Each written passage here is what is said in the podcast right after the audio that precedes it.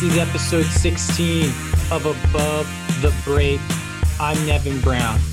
And as always, I'm joined by the one, the only, the. James Piercy. Uh, you, well, okay. I, when I set you up, like it's like it's like throwing a monster lob, and you just like you're there, and you can slam it home, and then you're like, no, I'm just actually gonna like kind of like finger roll this in. Everyone's like, you cuck. Why would you do that to us? Baby. That's that's what they call me. You know. That's the I see. Here's the thing: when you're above the rim, finger rolling it is actually the opposite of fundamentals. You're more likely to Yeah. miss it. I guess that's true. Yeah. All right, but no, but that was just like a solid two hand like dump dunk. You know what I mean? Like no no Yeah. mustard on it. Just Sometimes those are like the most fun, like where you're like, ah, he's about to throw this down, and then he just like gently lays it in because he he, he dunked it so well that he was like, I don't even need to slam this home. that's right. Yeah. Okay, this episode is titled Awards. Because guess what time it is, James? It's award season. Oh yeah, it's time for actually it's not even time to dish out the awards. The awards I think were settled probably pretty close to like a week ago. I know people say let all the games be played, but if you need like these three or four extra games to like parse through these things, then like I don't I don't know what to tell you. Like Yeah. guys miss more than 4 games in a season and they win these awards. Like come on, you don't need these 4 games. Plus, if we're going to be real, some of these stats like can be really meaningful and some of them can be just like oh you played the pistons like how did you not get 30 points they're in a race to get you know a top five pick Yeah. It would be difficult to sway me on any of these things like in the run of four or five games. You know, it's just like the, the- what could change within the context of an entire season. i know well actually what's funny that you say it's like nothing over these like last four or five games could sway me and i keep seeing these like accounts that are pushing like certain people's mvp narratives and like one of them i saw was like it was like it was a guy's like how's this how's Joel Embiid not your MVP? And it was like last three games, like, you know, absurd numbers. I'm like, well, yeah, because like here's the thing, dude. If your argument's like he's been the best player of the last three games, it means you can't point to the season stats to make it. Yeah, right. Yeah. Like, well, like if you can, you're making the wrong argument, you know? exactly. It's like, Yeah. what, like, what are you doing? Where someone was like, Luka Doncic, how needs to be in the MVP discussion last six games. I'm like, what the fuck are we doing here? This is 82 game season. Last six games, like, fuck, dude. If we're going to like last five games, put fucking Jalen Green in the MVP mix. Well, as he should be, but you know, let's I mean, has Jalen has Jalen Green been the MVP of the last five games? Actually, probably not. They haven't. Oh, what they've won one of those games, maybe. Yeah, I guess on, on a win loss he couldn't be. Yeah, yeah, but but you'd you'd have to include him in the conversation. You have to include the conversation. You can't ignore a thirty point game score. I mean, which like that's just he is now officially and moving forward. Yeah, and, and on great efficiency too. It's just fantastic. Fuck it that they played the Kings twice. Those they still count the same. Hey, now this is starting to feel like a Rockets roundup, man. Okay, well, it's because this episode may or may not have much Rockets talk. Because I don't know if Rockets fans or NBA fans are aware of this. There's not a lot of Rockets in the awards picture. Yeah, Um, that's what happens when you lose maybe the most games in the league. Okay. So I think we should just get going with our awards. We're going to touch with coach of the year, rookie of the year, six man of the year, a lot of of years at the end of these, most improved player of the year, defensive player of the year, and most valuable player of the year. Um, I'm not sure if all of those are their textbook names, but I like throwing in the of the year because it's not actually of the year, it's of the season. You know, whatever. Whoever came up with these fucking names. we're gonna we're gonna do our uh, above the break signature least valuable player award as well, right? Yes. So I, I left that off so I could like be like, but before we get to the real awards, let's get to Oh. the realist award. Yeah. James, James, just let you gotta let, trust the MC. I'm not Chris Yeah, Rock out here. I'm not about to make a horrible joke and get slapped. You're right. mainly because it's Zoom. But yes, James, let's start out with the least valuable player award. Um, how many? I gave my top three for my list. I don't know if you just have one player, but this season, who is your least valuable player in the NBA for the 2021 22 season?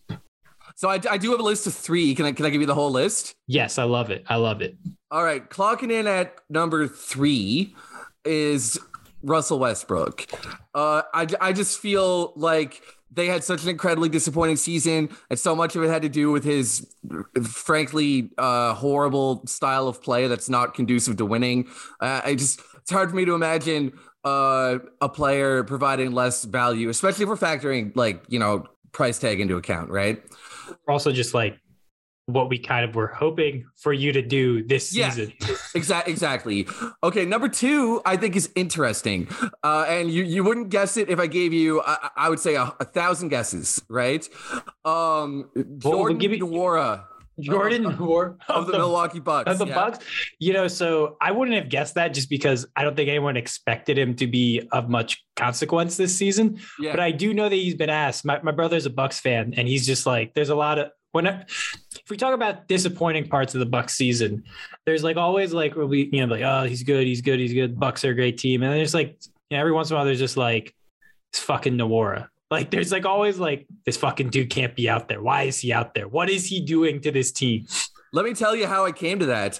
Uh, I, I sorted uh, uh, 538's Raptor, Your right? Uh, I, I, I looked at the players who added the least value and I filtered out players on bad teams because, like, obviously their rating is a little bit depressed by by the, the team's success. And also, like, uh, it's hard for me to say that a guy was lacking in value towards a cause that, like, like most of those teams are wanting to lose, really, right? So from from that perspective, they were valuable by not adding value. So basically, he he was the worst player on a good team this season. Yeah, That's that's the best way to put it. Like, no, actually, man, these these guys that suck ass on these bad teams that are tanking, they're quite valuable.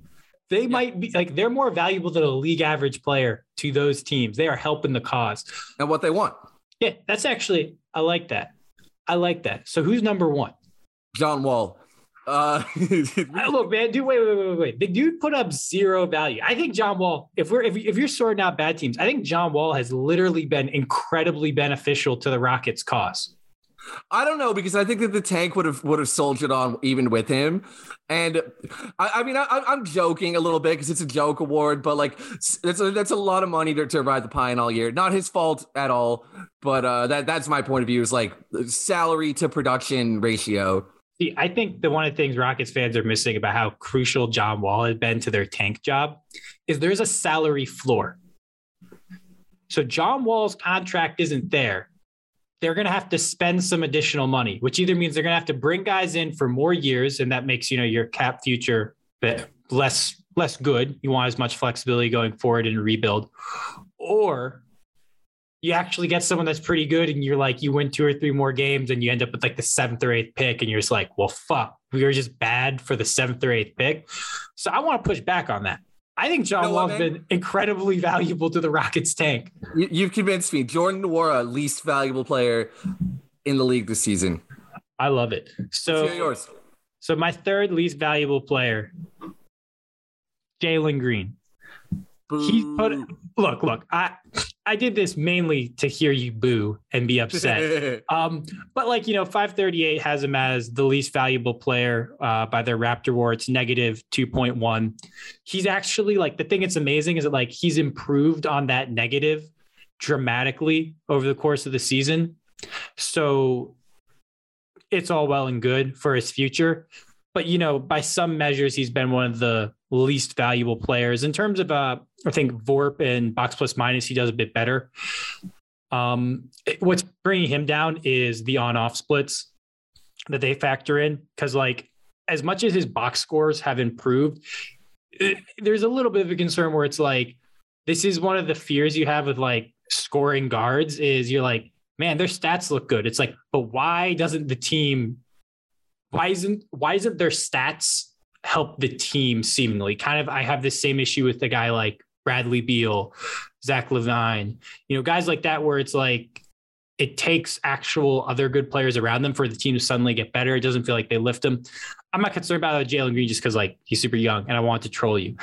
Now I want to get to all right, you yeah, yeah. Yeah, let me just. Back. I, I mean, po- no. Well, point point well made. First of all, I, I didn't really consider rookies for this exercise at all, just because like, you know, they're rookies, right? But also Also, and, and Just like Kevin Porter Jr. teams. Kevin Porter Jr. is technically a rookie because like his first rookie season doesn't count because he wasn't playing point guard. And so like, and last season it was only like 30 something games. So, like this is really his actual rookie season as a point guard.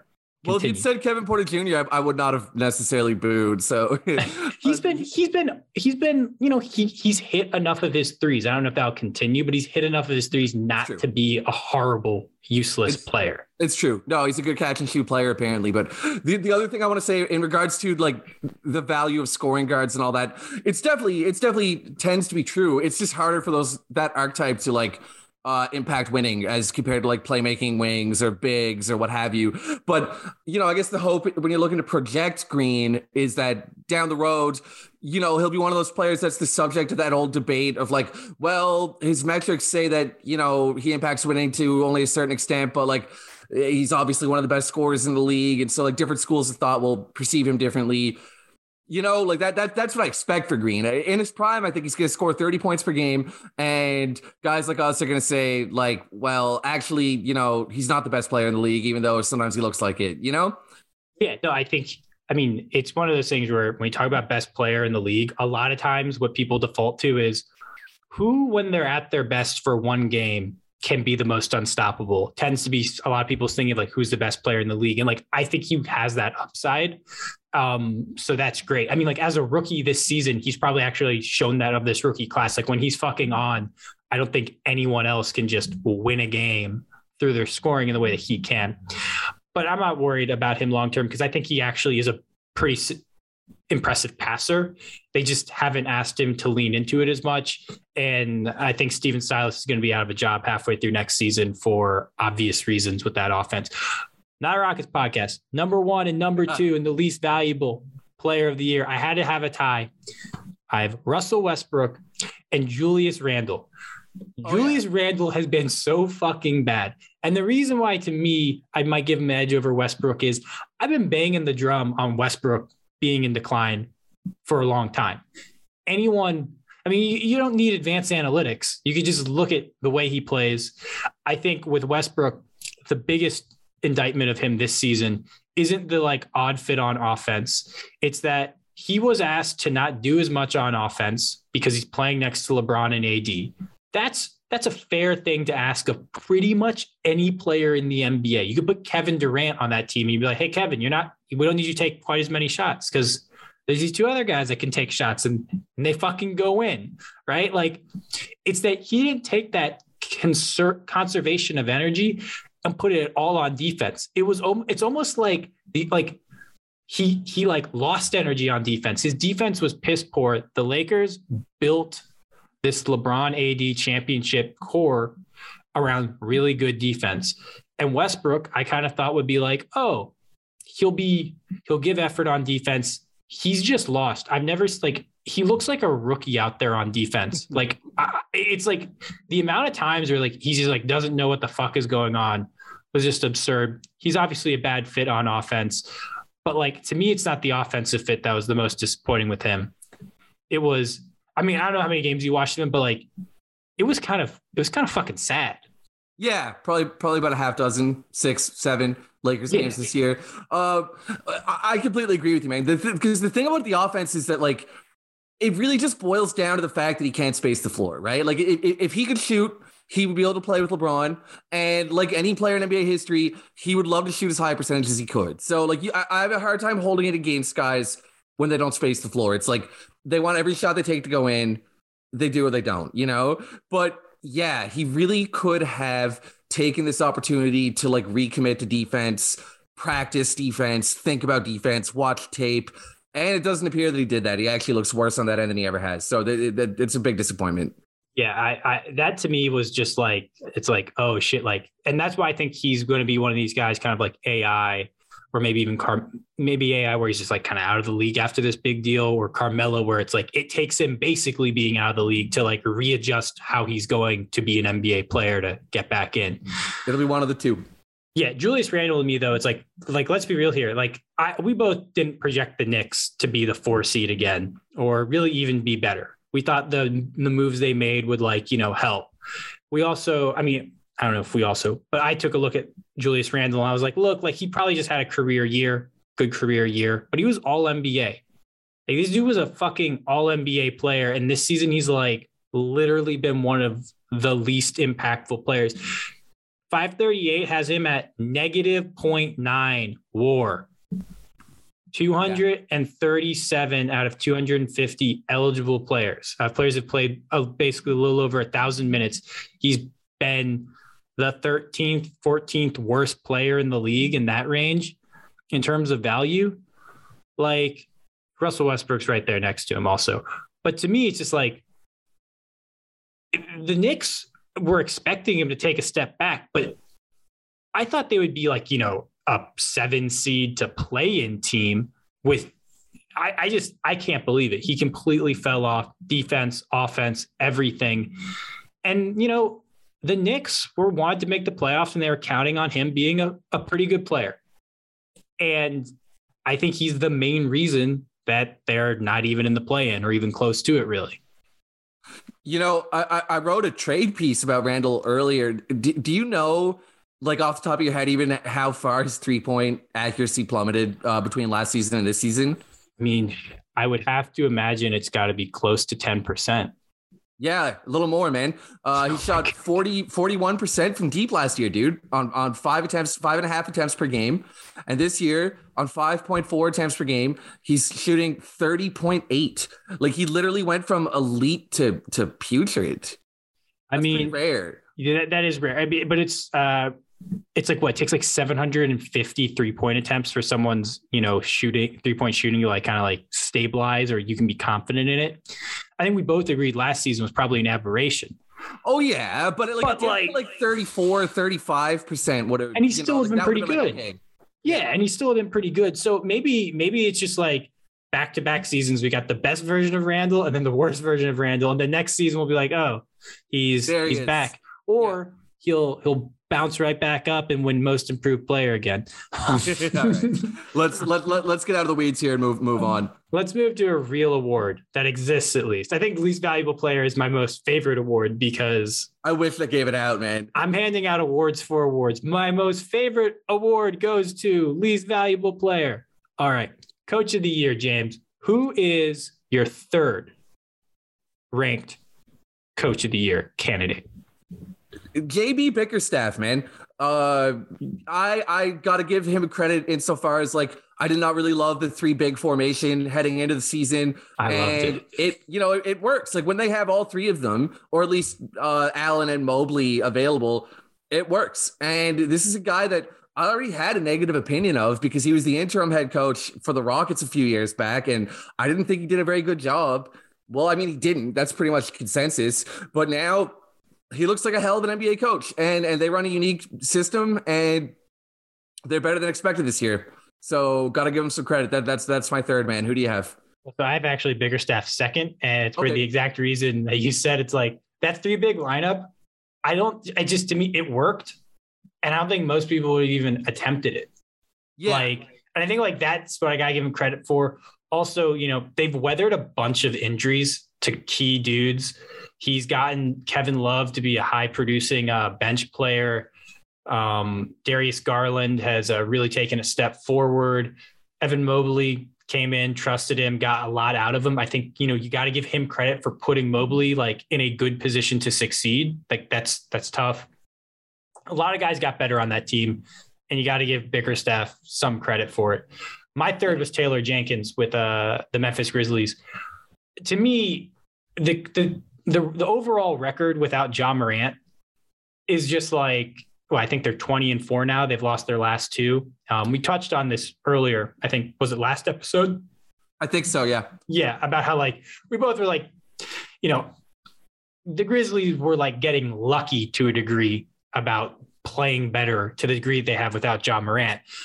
But like, let's be real here: 20 and four without a guy who's probably going to make what all NBA second team at the worst a guy who, if he'd been healthy all season, probably be in the MVP conversation, wouldn't win it, but would be like legitimately in it. 20 and four, second seed. They went from like being in the play-in last year to being the second best record in the league behind the Suns, who are going to win 65 games. I mean, you just have to look at that and say, holy shit, right? Like they and they to me they play a really crazy style of basketball. They're super aggressive with their offensive boards. They don't turn the ball over. They get out in transition. They just they just do the shit that like you need a good coach to have because like so much of it's just like, hey, we're gonna fucking play really hard every night, and that's why I, ha- I have him third. I the only reason I don't have him higher is it's like I actually think the front office assembled a really, really fucking good deep roster, and an average coach probably would have won like 45 games with this team. Yeah, that that's definitely fair. So, I mean, to no surprise, Taylor Jenkins is my my runner up. It's our second pick. Oh, so we just have a two and three flip flop. We just flipped them. So I, I guess it's just a matter of like priorities. I, am rewarding uh, a higher win total, whereas you're rewarding a less talented roster, right? So, I mean, you, you could definitely make a case either way. Like, I'm, you know, I, yeah. I doubt either of us are too offended by the other's take on that one. I bet we have the same number one. Well, I, I said it weeks ago. Ty Lue, baby. Oh no, we don't have the same number one. You oh, don't have a good discussion. Okay, so that means we got two, our our two and three are interchangeable, and then you don't have Ty Lue number one. What? You, oh, now, Mon- let me let me Monty Williams. Is it is it Monty? Yeah, it's, it's Monty Williams. Monte- yeah, yeah. Okay, First of all, I will admit that I overlooked Ty Lue. I'll say that, right? Although I still don't think it changes anything because they're only 500. Uh, only. Gonna... I love how you're like, they're only 500. Yeah. And I'm like, well, you know, crew. It, you know, once again, I, and I say it with like the Nuggets thing, it's like, it's not like Kawhi Leonard's contract comes off the books for the season. They like, that's like 40 million they can't use to help this season's roster. Ty Lue is a great choice. Uh, all I want to say for Monty Williams is I feel like any other choice may arguably be a case of overthinking. This guy coached a uh, 63 win team that'll probably be a 64 or 5 win team. Uh, without a consensus top 10 player. Like to me, that's just coach of the year almost by default, you know? I, I think Ty Lue is a better coach than Monty Williams. I, I think Ty Lue might be the best coach in the league. Uh, I just, I would I just think that the circumstances dictate Monty Williams, you know? I'm not going to fight you on Monty Williams. I think he's a good coach. I I think there's a little bit of uh, what I've heard with like coach of the year discussions and like podcasts and other people is there's kind of this sense where it's like we didn't give it to him last year and he probably should have won it.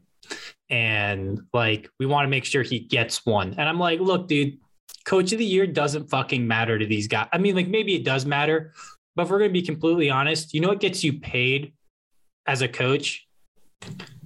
Rings. These yeah. things. Yeah. The yeah, things yeah, that go on there. Has. Yeah. Ty Lue already has one. But like that to me is the things like Monty Williams is a good coach. But once again, kind of like what I held against Taylor Jenkins, that roster is so fucking good. Like you would have to, and like Chris Paul is just, you know, I, I don't want to take anything away from Monty Williams, but like Chris Paul, wherever he goes, the sh- the offense is always really fucking crisp. I mean, like, look what he did in Oklahoma City with like a second year SGA and fucking Dennis Schroeder. That like three guard lineup, granted, I think they had Billy Donovan, who's also a good coach. But like that three guard lineup was like absolutely absurd. Chris Paul to me is like, he's great. He's like probably one of the league's like 10 best assistant coaches. And he's like one of the 10 best point guards. So it's like, it's a perfect, it's a perfect thing. I, I think Monty Williams is great. They, I love their I love how they have a really effective offense that basically is like a throwback. Granted, you can do that when you have two elite mid-range shooters. So I don't know if like if you were to take Monty Williams offense and put on like another team, would it boost them or would it hurt them? That's like one of the questions I would have. He probably would be like, "Don't take as many mid-range. You don't hit them." Yeah, it's a tough one. It's it's it's a tough one. Like I, I, I want to reiterate. I really think that Ty Lue is quite likely the best coach in the NBA. It's just, I, I don't know. I have a hard time with the 500 team, but this is a good case to make, you know? Yeah. I mean, you just, the fact that they're 500 to me in that Western Conference, which while like the bottom isn't great, the top is quite good. They have a bunch of like crazy, like 20 plus point comebacks. When your fucking best player over the course, of, like if you were to pick the, the Clippers MVP this season, it would probably be like Reggie Jackson. Yeah, or it would be Paul George for the time that he was available, but that makes the same case because yeah. Like, he was so unavailable, you know? Yeah. I mean, and Isaiah Harten, I mean, Zubac, you know, but like Isaiah Hartenstein has like been like a really good backup center. Yeah. Zubac is criminally underrated. And like, I think, you know, Lue gets a lot out of him. I don't know. I just see a team where it's like, hey, like most of their like important starters this season are guys that like most teams would be like, this is our sixth man. And maybe, maybe just having eight six men, eight six men is actually like the best roster building strategy in the league. Probably not, but yeah. But yeah, I, I, like I like Monty Williams. I like Bickerstaff. I like Jenkins. I like Ty Lue. And I honestly, yeah. Coach of the Year is such a dumb award. Like, what the fuck is the criteria? I'm out here being like, well, like, you do compared to your roster? You're like, it's like, oh, how are the schematics? Like, what the fuck is Coach of the Year? Yeah, no, I see what you're saying. It's it's it's it's harder one to measure. There's no stats, you know. So I mean, there's wins, right? you know. Yeah, right. Yeah. But like the coaches, they they ain't shooting, they they ain't passing. Let's Let's move on to a better award then. You know. All right. The next award, the best award, if you're a Houston Rockets fan, because the only award you could conceivably maybe have one of your players win, even though they won't. Rookie of the year. I'm going to be, I'm going to go out on a limb and say we are going to have some disagreements on this Rookie of the Year award ballot. Okay. James. You you kick it off, will you? All right. James. My third, my number three pick for the Rookie of the Year, who's get my, you know, third place vote. Franz Wagner. Ooh, no, no, no, no, no. Look, I look, here's the thing. I, my big thing with Rookie of the Year is I don't give a fuck where you've been drafted. I don't give a fuck what your long-term outlook is. I just kind of want to say, okay, who of these guys in this one season sample that we're going to have, who had the best season? And Franz Wagner has been, by a lot of metrics, maybe the best rookie in the in the league this year. I mean, let's just go look at his stats: 15 points per game, 51% on two pointers, 35% on three pointers, 86% on free throws, 2.9 assists, which is pretty good for you know a power small forward, especially as a rookie. 4.5 rebounds, positional versatility on defense. You know, I, I just look at him. I go, this guy's been a like. If you were to put him on a good NBA team, not the Orlando Magic, I think pretty much every team they would find a way to make sure he gets 20 minutes because of his actual impact to winning.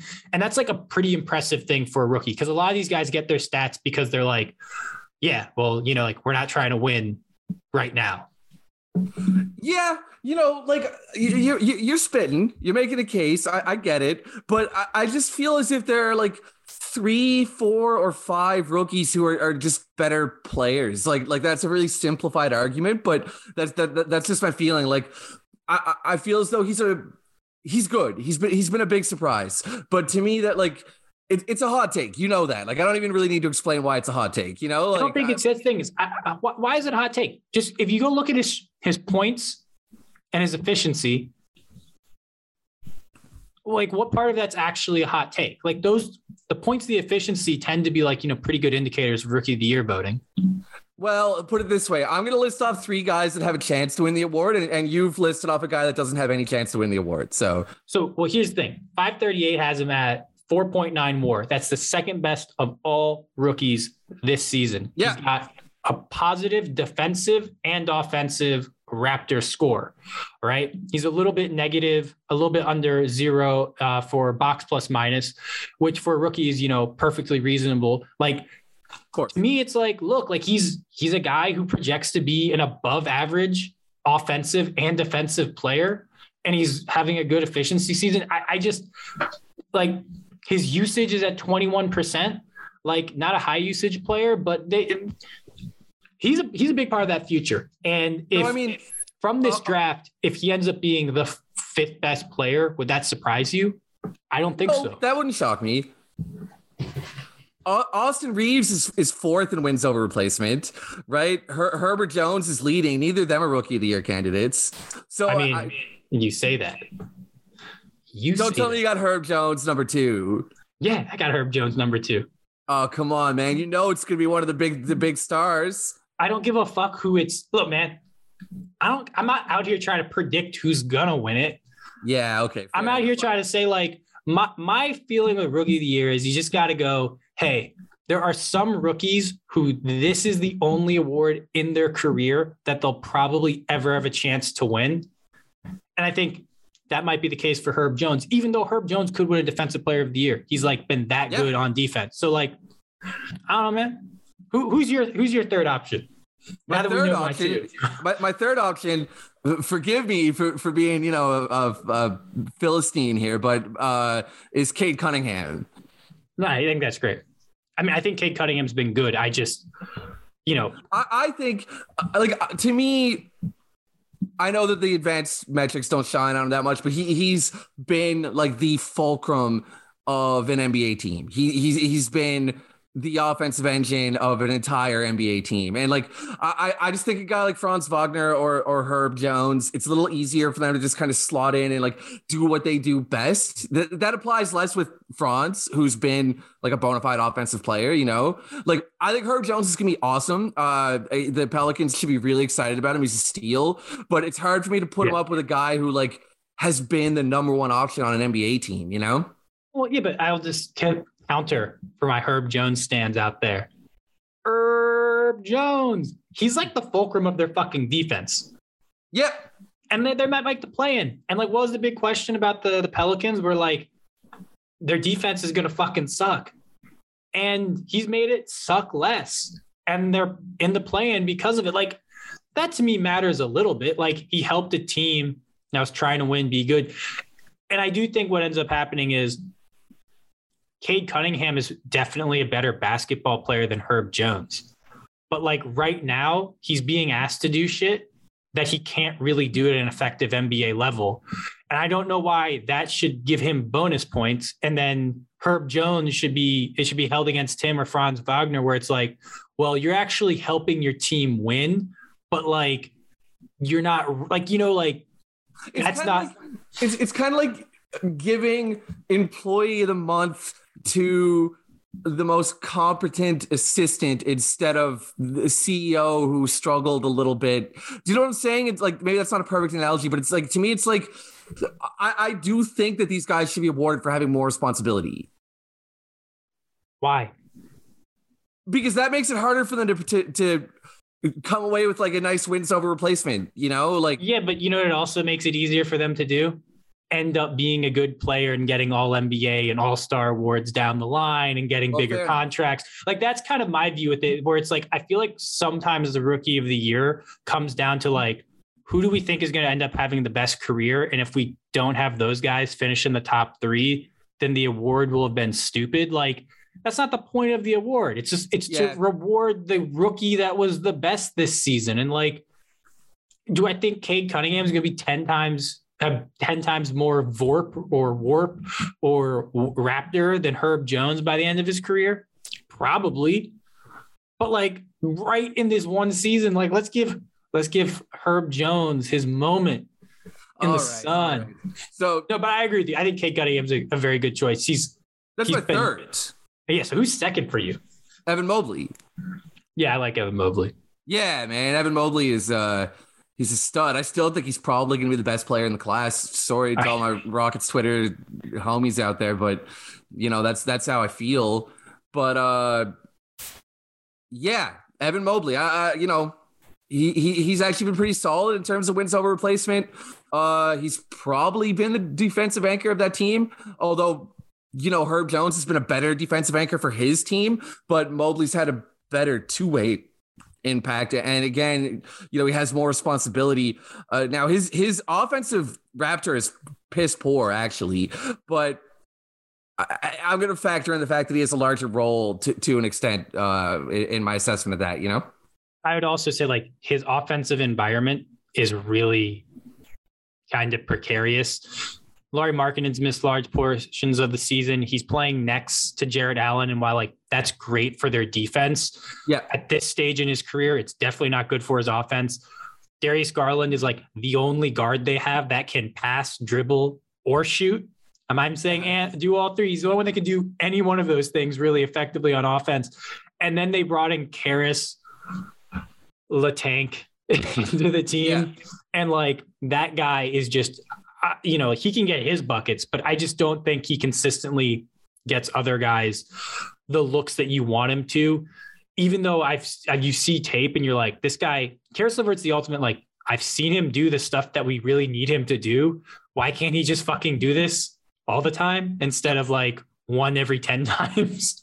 Yeah, that's right. Yeah. It's like I know he's talented, but it's like he's like he reminds me of like Monta Ellis. So like he's just one of the one of those guys, you know, where it's like like he's talented. He can get buckets. He can even set teammates up, but he just doesn't play a way that is conducive to winning. Uh, Look, he's the least valuable player candidate for sure. he hasn't he hasn't played enough. He's tanked. Actually, I mean, he, he really he tanked the Pacers season and he tanked the Cavaliers season when he showed up. So he's doing it. He's doing it all over the league. Yeah. Who's okay. number one? I mean, I think we have to have the same guy. I think it's pretty obvious. I think it has to be Scottie Barnes. Alperen Sengun.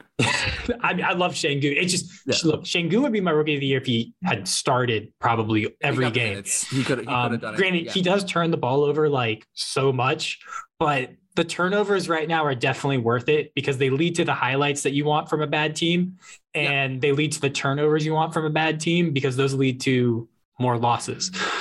But yeah, it's Scottie Barnes though. Yeah, he's so good. I mean, uh, it's one of the things people question his upside, and I go, look, like this guy has no real weakness. Like you could say the outside shot isn't great, but it's been better than expected. But like in terms of like offense, defense, on the perimeter, in the post, defense, offense, like he has like no real weak spot where you're like, this guy looks lost. And that's as a rookie. And I think players like him tend to get underrated where it's like, yeah, he's got no weakness, but like, what is he super good at? I'm like, well, if he gets like super good at one thing based upon his current skill set right now, he's like a borderline all star. Like, yeah, you know, well, he'll be an all, I think he should be an all star. Well, that's my point is that it's like, there's kind of, I just feel it's like people tend to have more, people tend to think guys with super super good skills in one area and maybe like pretty big deficiencies in other ones have like more potential. Where I like guys that are like they're good at everything and it's like all you need for them to do is get like a little bit better at one of those things or two of those things then the whole package is fantastic. I yeah. think he's been great. I mean, there's oh, the, the counting stats, the advanced metrics, like the team success, like he's the MVP of rookies. He is. Yeah. Like, let me say this. Like, you have favored uh, an argument that favors like uh, box plus minus related metrics and stuff in, in your Wagner and Herb choices, right? Whereas I've favored guys with like big roles. Uh, yeah. I look a little less at that stuff, but Scottie Barnes, like he's got the hybrid argument, right? Like he he's both. He's your guy and he's my guy. Like he he's uh he's been really impressive, man. In, in, in terms of the ceiling, uh, I've said that I think he has. I want to say the lowest ceiling of the top four picks in the draft. It's just my opinion, but that's not to say he has a low ceiling, you know, like because I, I I think this draft has a chance to be pretty historic, and I think that Scottie Barnes has every opportunity to be like an All NBA guy, you know. Yeah, and he's he's someone that like I kind of feel like multiple all defensive teams is like a super easy thing to project for him. Yep. I, I love his game. And yep. he's someone that like I love guys that I feel like if you bump up their usage, they'll they'll do well. You take their usage away, they'll do well. Like those guys are so valuable because if you're going to be real, like on a possession by possession basis, your usage is going to fluctuate massively. You know, like some possessions you never touch the ball, some possessions the ball's just in your hand. And I like guys that like, you know, like James Harden, Russell Westbrook. The issue is like if they're not getting usage that possession, they're not really helping. Exactly the way they're doing. I, I think personally, I think Scottie Barnes has the highest likelihood of reaching his ceiling. So, I, I, and I would say the same. If not Evan Mobley, maybe right. But those are the two guys who like. Maybe I'm biased, but I think that Green has the highest ceiling, but he has the lowest like expected outcome. Is is how I would put it. You know? Yeah, yeah. Like, there's there's you're less confidence that like he'll get close to it, while there's more confidence the other three guys that like while their ceiling might not be as high that like they will get very close it. to it. Yeah, Barnes, I think might be the opposite. I I, I see the lowest like expected outcome, but sorry, the highest expected, but the lowest ceiling. But it might be Mobley. But those two guys, like those two guys, have a chance to be really unique defenders, and, and that's going to carry them no matter what else develops or doesn't develop, right? Uh, the thing with Barnes, I will say that I do think the jump shot is a pretty big question mark, especially when you get into like his off ball value and stuff. Uh, it's he can have off ball value as like a cutter and a screen setter in, in half court sets, even if he doesn't develop the three. But to maximize his versatility, he is going to have to develop a reliable jump shot, you know? Yeah. And I know that was the question about him coming out. And I think he's actually shot better than people expected. I mean, he's only at 30% from three point range, but he's at 73% from the free throw line. So, like, that's a good early indicator for a guy who's had issues shooting where that was concerned is that free throw shooting is there. And with his skill set, like if he's a 33% three point shooter with what he brings to you other places, yeah, this right. dude could be a fucking like Draymond Green small ball five with oh yeah more like more off the dribble creation. Like we're talking about like a guy who could be like like that's might be all he needs to be a super elite player. And that's how you know a dude is good if they're not a center, where it's like, yeah, if he shoots like 32 to 33% three point range, they're like, he's a stud. Like that's that's nuts. Let's do it. Let's move it. Let's move on to six man of the year. I got a little nutty on this one, except I don't think I actually got a little nutty. Um, you already know who I picked third. I'm going to tell the people right now. Miami's favorite person, white boy, white boy, Tyler Herro, El Gringo. He's my Yeah. third pick. And a lot of people have him as like, I think the runaway favorite. And I 100% understand based upon the way that people usually vote for six man of the year, which tends to be who would win the scoring title of eligible players for this award. Um, and he, I think he would. I, I'm very confident he would because he's at 20.8 points per game. He's got good three point shooting efficiency, not great two point shooting efficiency because, you know, it's one of the reasons why I don't think he can start or be a very good high end starter is because his ability to get to the rim is pretty poor. Um, but this is a good player. He's a good player that is at his best when he's going against backups. But the advanced metrics don't love this dude. And for me, that matters because if you're getting to rack up your metrics against backups for at least, you know, eight to 12 minutes a night, you, you got to have a bit better advanced metrics than this because really to me, this is just a dude with a 29% usage rate and a league average efficiency overall, even though he's been very good from three point range. That's why I have him at third.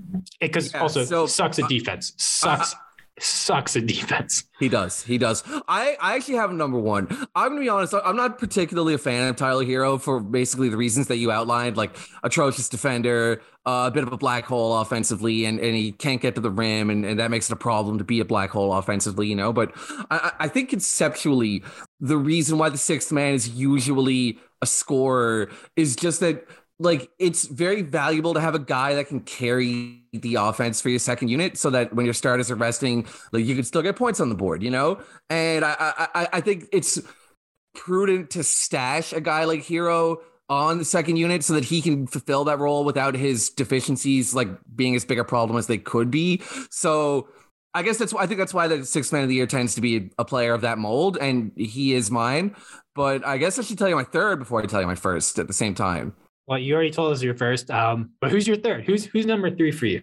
My third, and man, in my heart, part of me wants to say this is actually my number one, but I can't do it. But my third is uh, Gary Payton.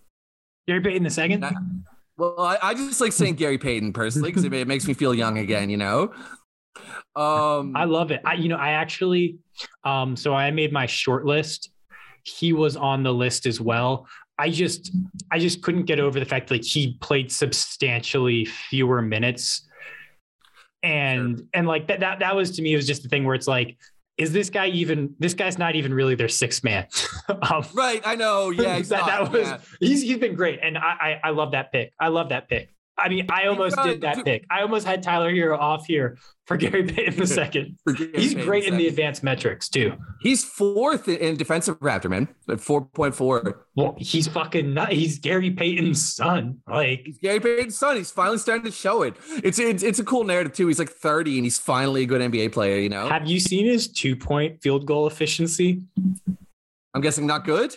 Oh no no no no no! Oh no, it's, probably the- really good. Yeah, It's the, uh let me let me pull it up for you, I, I only is- said that because he's a limited offensive player. But yeah, He- it- dude. It's seven four seven. He's shooting seventy four point seven percent on twos. Granted, I think they're almost all dunks off of cuts, but like his his field goal percentage this season is sixty one point two percent. 36% from three point range.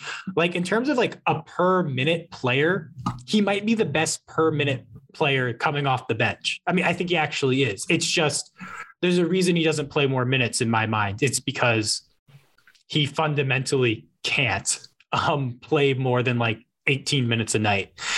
And that's you kind of want someone that's your six man to be like able to play like 30 minutes if you need them. And I just like don't know if he's man. Yeah, yeah, yeah. Like if a starter goes down, he's the guy that's coming in. And like, I love Gary Payton. If there was like a seventh or eighth man of the year award, it's his.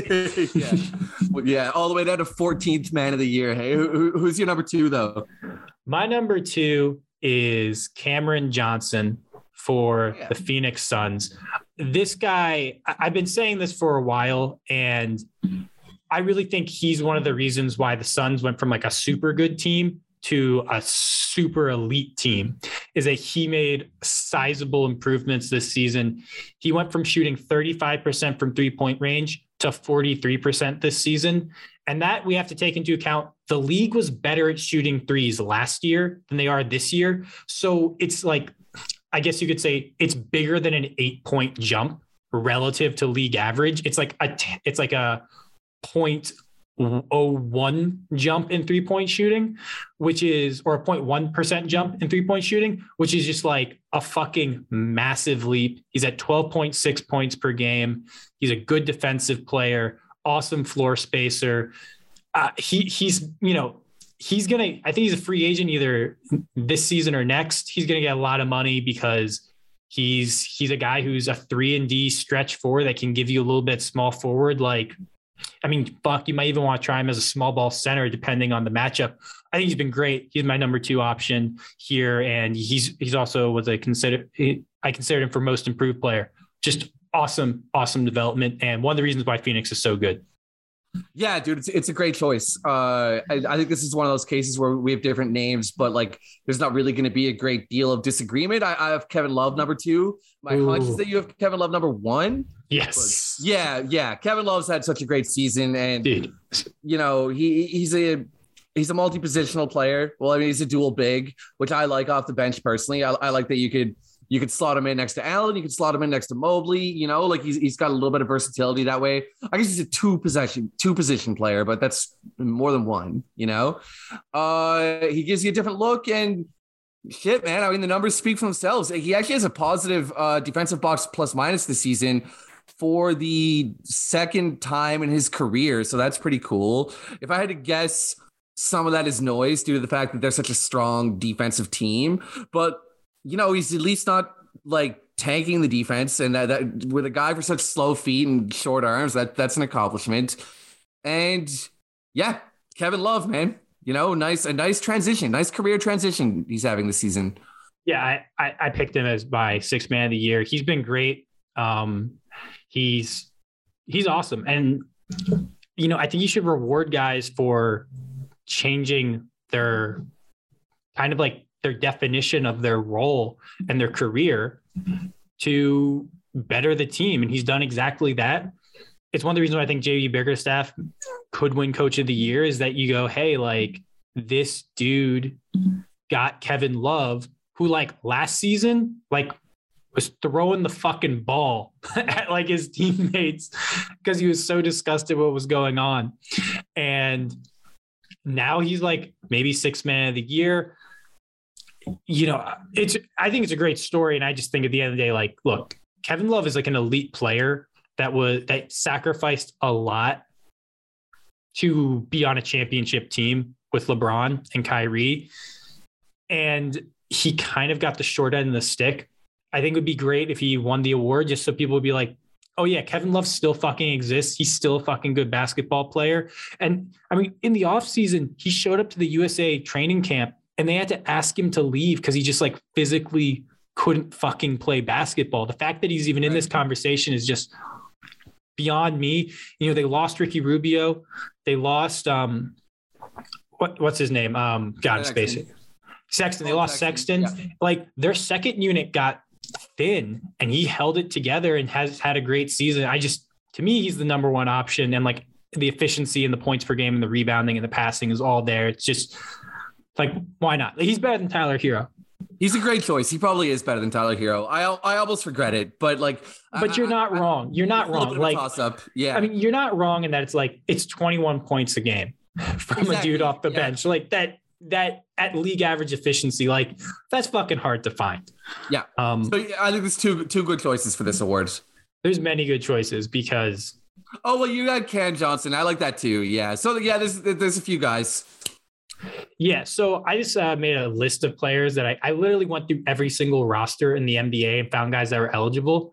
I just want to read off a list of the guys that I I I picked up. So obviously, you know, Tyler Herro, Alex Caruso. You know, if he had if he hadn't missed as much time, he might he might have this award. He's been fantastic defensively. K Love. Montrezl Harrell, another monster six man season. He switched teams and he was on the Wizards and then the, uh, the Hornets. So like people aren't going to pay attention to him as much as they should. But he's had another awesome six man. He's in the conversation every year. Cam Johnson already talked about. Brandon Clarke been another very good bench piece, but I don't even know if he's really a six man. But he's been really good for Memphis. I found Gary Payton the second, but I also saw Otto Porter Jr. in there.